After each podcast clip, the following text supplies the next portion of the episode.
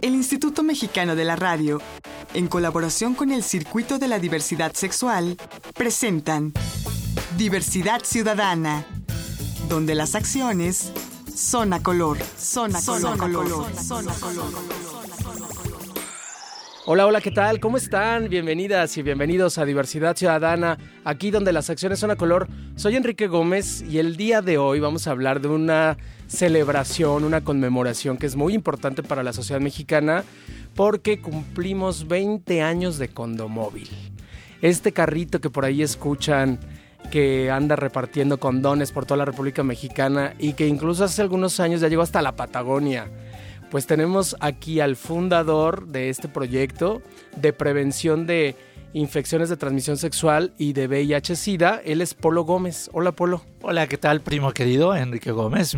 siempre decimos que somos primos sin serlo. Pues, con agradecido, ese agradecido de que nos eh, estés dando voz y voto justamente para festejar estos primeros 20 años de trabajo ininterrumpido y además de manera libre, autónoma. Y desde la sociedad civil, Polo, déjame lo subrayo. Porque esos huecotes que los gobiernos de todos los partidos políticos dejan en el quehacer de obra pública, la sociedad misma tiene que agarrar los pelos de la burra y ponerse a chambear. Sí, de hecho, como sociedad civil fuimos los primeros en darle una respuesta efectiva al VIH cuando el gobierno todavía le daba miedo tocar estos temas. Sociedad, dimos la, la pauta y seguimos dándola. Tan es así que hoy en día la sociedad civil seguimos trabajando con poblaciones claves y con poblaciones vulnerables, que es donde justamente está concentrada la epidemia, y nosotros vamos con ellos porque el gobierno difícilmente va a las 2, 3 de la mañana con las trabajadoras sexuales, o difícilmente va a meterse a un tiradero de basura, o difícilmente va a meterse a trabajar de noche con los usuarios eh, de drogas inyectables. ¿no? Entonces ahí, sociedad civil, estamos. Oye, Polo, ¿y creíste llegar a cumplir 20 años con este proyecto? Eh, bueno, no fue un proyecto planteado para que durara tanto tiempo, porque nosotros creímos que se iba a encontrar ahora sí que o una vacuna o algo, ¿no? Y que se iba a terminar esta cuestión del SIDA en aquellos tiempos, hace 30, más de 30 años, pero sorpresa, resulta que no se acabó sigue habiendo más casos, siguen los jóvenes infectándose con este terrible virus llamado VIH y sigue el gobierno sin hacer una campaña a nivel nacional, desde los gobiernos federales, locales, estatales. Y entonces digo, ahí cómo es que quieren terminar con la epidemia si no estamos haciendo nada al respecto. ¿Existe por ahí una propuesta o incluso es una meta de no solamente del gobierno mexicano, sino de ONUCIDA y del, de desde la Organización Mundial de la Salud para, para detener la epidemia en 2030? Sí, la famosa 90-90-90. 90% de personas detectadas, 90% de personas canalizadas referidas a las instancias de salud y 90% de las personas ya con, con medicamento retroviral. Pero bueno, A ver, tú que no tienes pelos en la lengua, que tienes toda la experiencia. bueno, a veces. Bueno, depende. pero que tienes toda la experiencia de la epidemia desde la sociedad civil, que tienes como una visión muy panorámica de, de lo que ha ocurrido, lo que está ocurriendo. ¿Cuál es tu pronóstico? ¿Se va a cumplir este, esta meta de ONU-SIDA? Eh, lamentablemente creo que no. Le están eh, ellos apostando como instancias eh, que justamente trabajan el tema de, de, salud desde niveles mundiales, yo creo que no se va a cumplir porque nosotros que estamos en calle directamente con las personas y las poblaciones, estamos viendo que día a día, segundo a segundo, hacemos campañas de detección temprana y nos surgen nuevos casos. Y si a eso le agregas tú que mínimo una persona con VIH, agrégale dos más que lo tienen pero no lo saben porque no hay una sintomatología. Entonces, o porque no, hacen la prueba, ¿no? Exacto, como no hay sintomatología y no hay prueba, no se enteran y siguen teniendo sexo, que es la vía más, más común para adquirirlo. Y es el cuento de nunca acabar. Y, y estamos viviendo un repunte de la epidemia, ¿no? En Europa parece que ya se habla incluso de una epidemia. En México se dice que se en la Ciudad de México se incrementó 50% en jóvenes. En jóvenes, además edades muy jóvenes, menos de 25 años. O sea, de 18 a 25, y ojo. Eh, la norma sanitaria número 10 nos dice que solamente podemos aplicar pruebas de detección temprana a personas mayores de 18 años. Pero sabemos que en México nuestros jóvenes están teniendo relaciones sexuales de 13 a 19 años, que es tan, tan es así que México ocupa tristemente el primer lugar a nivel mundial con embarazos no deseados, no planeados. Otro, otro repunte porque ya estábamos superando ese tema y de pronto otra vez. Y aparte, agrégale el BPH, que también tristemente México está ocupando el primer lugar con muertes en mujeres en edad reproductiva con esta situación. Les provoca cáncer cérvico-uterino. O sea, nada halagüeño el panorama. Nada. Yo desde sociedad civil así lo veo. Sí, a veces pareciera que estamos dando palos de ciego, porque sí, sociedad civil estamos trabajando, en mi caso, de manera independiente, autónoma, soberana, sin recursos federales de ninguna especie. Porque además eso, no te apoyan. Sí, lo que pasa es que yo siento que si yo concursara en, las, en estas convocatorias de los gobiernos, de los diferentes gobiernos, me volvería cliente del gobierno. Y yo no quiero volver. bueno, no quiero ser eso. Yo quiero tener, ahora sí que, eh, mi frente limpia y poderle decir el precio a quien se lo tenga que decir, sea gobierno, sean doctores, doctoras, educadores, o sea, sea quien sea. Entonces, como les digo, mi dignidad no tiene precio. Y la lucha, ¿no? Sobre todo. Exacto. Y tan es así que se prueba que uno puede ser autofinanciable, autosustentable, es que Condomóvil, con la venta de sus servicios, ha generado que, que, sigamos después de 20 años. Oye, antes de seguir con el, el, análisis y la reflexión de la epidemia, platiquémosle al público justamente eso. ¿Qué es el condomóvil? ¿Cómo nace? ¿En, en qué consiste? ¿Cuál es su misión? Bueno, el condomóvil surgió hace 20 años justamente como un módulo rodante, un módulo itinerante eh, con un público target, que es las y los jóvenes. ¿Por qué los jóvenes? Porque estábamos viendo que tristemente se infectaban, hablando de hace 20 años, se infectaban de cualquier este, infección transmisión sexual o embarazos no deseados no planeados. Veíamos que no venían al sector salud por su condón, porque les da pena, no lo compraban porque no tenían dinero. O sea, y eran carísimos en ese tiempo. Entonces no se hablaba mucho del tema. Y entonces los jóvenes se infectaban, se infectaban. Dijimos, bueno, si ellos no vienen, vamos nosotros hacia los jóvenes. Claro. Entonces aprovechando esta fiebre del papamóvil, dijimos, bueno, hay que hacer un híbrido, hay que buscar y una forma de, de, ser contracultural esa propuesta religiosa. Dijimos, a ver, condón, móvil, y entonces quedó de este híbrido de palabras la palabra condón móvil. Eh, surgimos con un proyecto de, de hacer mmm, mercadeo social del condón uh -huh. para poder este, solventar gastos, pero tristemente vimos que los chavos, otra vez vuelvo a insistir, no tenían para comprar un condón y dijimos, no hay forma. No hay forma. Entonces, a partir de ahí decidimos abrir otros espectros, eh, vendemos nuestros servicios, hacemos teatro, videodebate, eh, presentamos talleres, conferencias, talleres. De uso de condón. Eh, sí, sí, uso de condón y sobre salud sexual reproductiva, equidad de género, adicción, o sea, todos estos rubros que a veces es difícil poder dar información abiertamente, nosotros los tocamos de manera libre, sin pelos en la lengua, como tú dices, y eso le ha gustado a la gente, a los que nos han contratado, porque llegamos de manera directa con las personas en su lenguaje adecuado. O sea, yo no puedo llegar con un joven a decirle, eh, la célula se divide en núcleos, o sea, no, bueno. me van a entender. Claro. Entonces, así como les digo al pan, pan y al vino, vino, igual el pito, pito y el culo, culo. Así. Así, tal cual. Y ese es tu lenguaje a la Ese es mi lenguaje. ¿Y cómo reacciona la gente cuando hablas así de franca y abiertamente? Eh, afortunadamente creo que tengo feeling con la gente, tengo charm y entonces les gusta. Al principio sí me ven así como raro, pero los envuelvo y terminan enamorándose del trabajo que hago, ¿no? O sea, eres todo un manipulador de emociones. Eh, sí, me gusta hacerlo, lo reconozco. ok, entonces haces un poco de teatro también. Ay, sí, hacemos teatro. De hecho, tenemos eh, cuatro monólogos. Por mis tiempos que están tan, tan saturados de actividades, no puedo pertenecer a una compañía teatral. Claro. Entonces dije, bueno, el teatro me gusta, no tengo la carrera, pero sí tengo las ganas. Tengo cuatro monólogos. ¿Que escribió uh, quién? Eh, bueno, el que tengo más presentaciones se llama La vida boca arriba, que escribió Joaquín Hurtado, compañero de periodista, escritor, etcétera, de, de Montegay. Uh -huh. Luego tengo otro que escribió Anuar Luna, que se llama Me oyes, Alicia, que es la vida de una chica trans, de cómo se siente, cómo eh, las están matando en la calle, etcétera. Luego tengo eh, La mujer sola, eh, de Darío Fo. Y tengo otra que se llama El loco ante la cruz, que también son textos muy fuertes. ¿Y ese de quién es? De Franca Rame, okay. su esposa.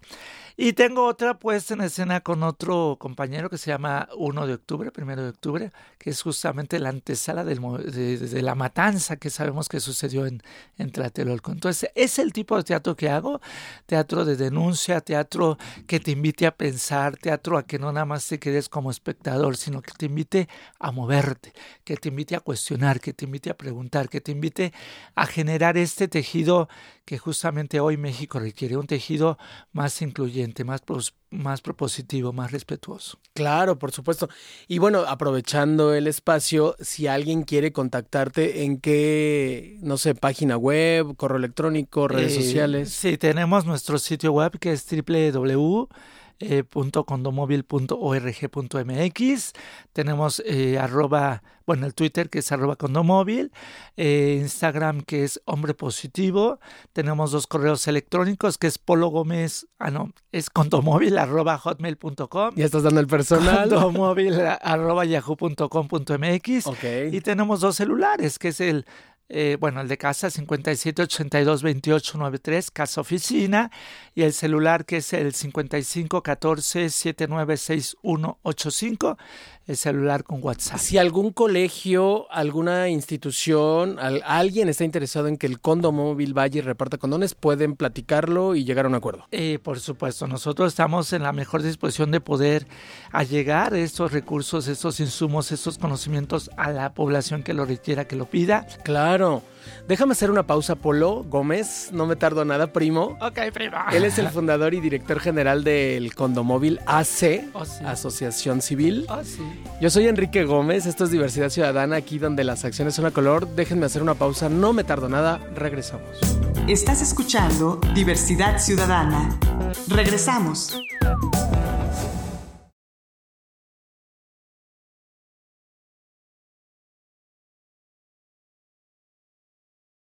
Estás escuchando Diversidad Ciudadana. Continuamos. La recomendación. La recomendación. La recomendación. Y en esta gustadísima sección de la recomendación le tengo que preguntar a mi invitado del día de hoy, Polo Gómez, fundador y director general del Condo Móvil AC, que nos dé algo, un tip, algo de arte, algo que te haya movido a nivel existencial, Polo. Mira, una película, una película que a mí me impactó tanto porque fue a finales de los 80 que se llama Juntos para Siempre. Ok. es justamente esta película que retrata la realidad de ese entonces que uno a uno nos íbamos muriendo a causa del SIDA y cómo al final quedan en una playa un grupo muy pequeño recordando, ¿no? rememorando esas historias, esas fiestas, esos panes que hacían en, la playa. Entonces, ah, para mí fue una película que me motivó incluso a retomar más fuerte mi trabajo como activista, ¿no? Que aparte todo ese, todo este movimiento también que se generó a partir de Act Up de, Estados Unidos o, o, desde Francia, desde ahí dije, bueno, yo quiero hacer eso, ¿no? Poesía visual, performance, teatro, etc. Pues ahí está la recomendación. Ya regresamos a Diversidad Ciudadana, aquí donde las acciones son a color. Soy Enrique Gómez y tengo los manteles largos y la alfombra roja para recibir a este. Pues eres todo un ícono de la lucha, no solamente en contra del SIDA, Polo, sino de la diversidad, a favor de la diversidad sexual. Has estado ahí en los mejores momentos, en todas las fotografías de diarios y demás. Ahora que de pronto este movimiento social se volvió protagonista de la historia nacional, este, pues ahí estás de activista ahí está la historia. Seguramente si algún día recuerdan a, los grandes líderes del movimiento LGBTTI en México, ahí estará el de Polo Gómez. Eh, no sé si estaré o no. Finalmente creo que el trabajo que tú haces y desempeñas no, no lo haces con ese fin de, de engordar la egoteca, tú lo haces, insisto, con el fin de generar procesos, procesos de cambio, procesos... ¿Y, por qué, Polo? ¿Por qué te interesó tanto el tema de la lucha eh, Mira, me interesó gracias a una maestra que yo tuve que me marcó para toda la vida, una maestra en la secundaria. Yo fui rechazado de la secundaria que estaba en mi barrio, la, la secundaria 100. ¿De qué barrio? Eh, la Peralvillo. Ya. Y de ahí nos canalizaron a una en Tepito que fue la secundaria número 200. No teníamos escuela como tal, eran tres aulas prefabricadas en un estacionamiento. Y la maestra que me marcó era Raquel Cedillo. Ella había estado en diferentes países marcando esta cuestión cívica, social. Entonces ella, con ella nos llevaba a los pinos, nos llevó al zócalo a exigir nuestra construcción de la escuela. Yo de hecho no pude ver la escuela construida como tal hasta que salimos. Pero bueno, sirvió que, que fuéramos a esas a esas marchas. y justamente en esas marchas eh, conocí el movimiento cubano, sandinista, el movimiento gay, o sea, todos los movimientos. Entonces me empapé y dije, eso es lo mío. De aquí soy. De aquí soy. Y de ahí, pues bueno, toda lucha social que requiera mi presencia y mi apoyo, mi solidaridad, pues ahí voy a estar. Claro, porque además tú eres muy visible en el, en, el movimiento de lucha contra el SIDA y de diversidad sexual, pero estás en el político, estás en el feminista, estás en otros movimientos sociales. Sí, creo que eh, es parte, ¿no? Si estoy buscando generar... Eh, tener un México más incluyente, pues tengo que incluir todas esas luchas que, ok, aunque no soy una mujer feminista, sí, sí hay parte Eres de, aliado. exacto, soy un aliado, soy un hermano de lucha, soy un hermano de, de batalla, como le quieran llamar, porque es importante generar estos Como ellas también son aliadas, las mujeres muy aliadas del movimiento de la diversidad. O igual me encanta, por ejemplo, el trabajo con las comunidades indígenas, con usuarios de, drogas inyectables, con, con niños en situación de calle. O sea, todas estas poblaciones vulnerables, vulnerables eh, me interesa trabajarlas para generarles mejores condiciones de vida. ¿no? Oye, Polo, te voy a preguntar algo ya muy personal. A estos 20 años de, de lucha que finalmente es tu chamba, eso te has estado dedicando tal. ¿Eres feliz? Eh, fíjate que no, no soy feliz. Lo que sigue de feliz. Ok. Es, es lo que me mantiene vivo. Este trabajo, que para mí no es trabajo, es mi vida, es parte de mi vida, es lo que me inyecta. Me inyecta ganas a impulsar más cosas, me inyecta ganas a, a seguir dando lo mejor de uno, ¿no? Entonces, como les digo, yo voy a morir en la lucha. Eh, no sé si si asesinado o no, porque eh, a veces el que tú digas las cosas como son de frente te lleva a que mucha gente o te quieran desaparecer. Te quieran desaparecer. Prueba de ello que he tenido amenazas de muerte más de una. Ha habido intentos también de, de violencia hacia a mi ver, persona eso. ¿Cómo, cómo, cómo, cómo? ¿Cómo que ha habido intentos de violencia? Eh, sí, por ejemplo, vía telefónica ha habido amenazas todas. ¿A tu casa, a tu celular? A mi casa y a mi celular, a ambos. Ya una vez hace en el 2002 cuando mataron a, a una compañía de derechos humanos. Ajá. En ese tiempo me durmieron en mi casa, se iban todos mis materiales eh, informativos, toda la información de la computadora. Pero, pero ¿qué? ¿Se metieron y te asaltaron? Eh, o no, este, me supieron llegarme. Yo estaba tomándome una cerveza en una cantina gay en el oasis. En el eh, llega histórico. un chico, me liga, yo dije, ay, esa belleza me está ligando a mí. Un tipo muy guapo y güerito, barbado, muy lindo. Platicábamos cosas y había mucha afinidad en temas. Se me hace fácil, cosa que nunca hago.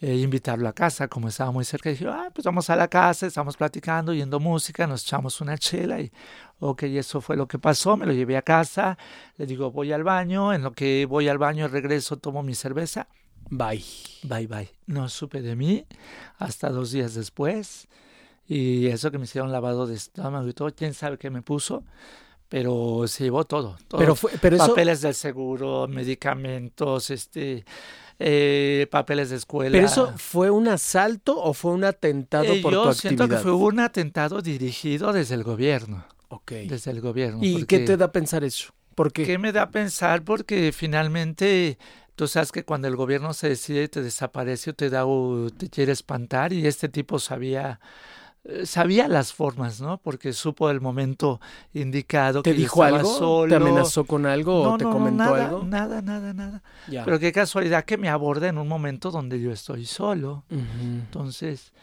eh, el tipo, además, era un tipo eh, profesional, porque después fueron, ahora sí que a, a ver este huellas y, o sea, no dejó huella alguna. Wow. O sea, fue un agente súper profesional. Entonces, uh -huh. ¿de dónde dices? Pues el gobierno. Sabemos que el gobierno tiene eso y más uh -huh. para poderte implicar o, o matar o desaparecer yeah. o hacer todo. Ok. Eh, igual en otras marchas, por ejemplo, en una marcha del silencio que hice, estuvieron hablando a Colectivo Sol, que trabajaba en ese tiempo yo ahí, uh -huh. y me estuvieron amenazando. Dijeron que si yo iba, me iban a callar.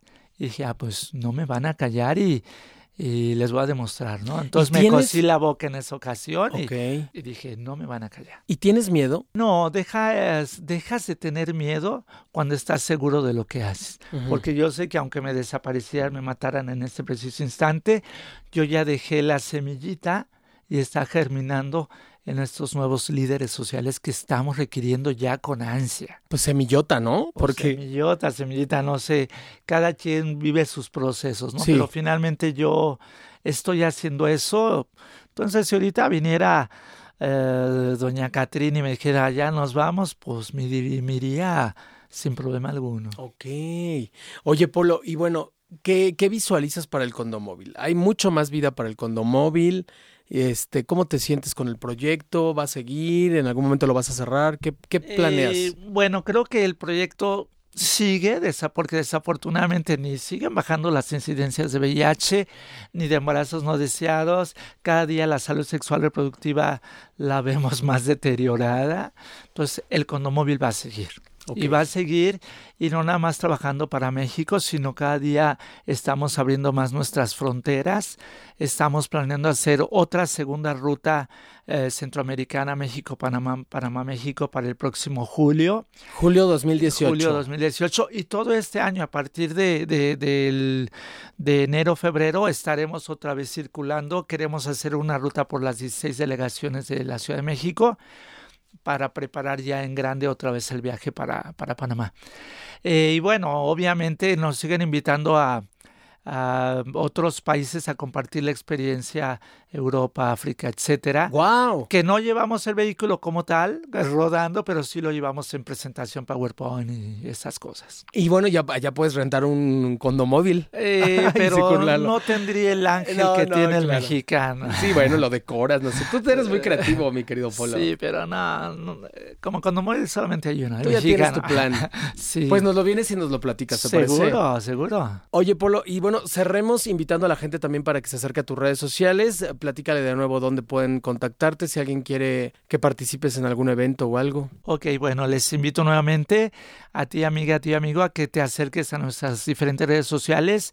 Eh, tenemos Instagram que se llama Hombre Positivo, tenemos Twitter que es arroba condomóvil, tenemos fanpage que es condomóvil AC, tenemos el sitio web que es www.condomóvil.org.mx, dos teléfonos 57 82 28 93 casa oficina y el 55 14 79 6185, celular con WhatsApp. Ok, pues ya escucharon, él es Polo Gómez, fundador y director general del Condomóvil AC. Gracias por haber estado aquí, Polo, y puedes venir cuantas veces gustes para que nos presentes tus proyectos. Perfecto. Gracias por tu lucha y gracias por desde la sociedad civil mantenerte independiente. Libre y autónomo.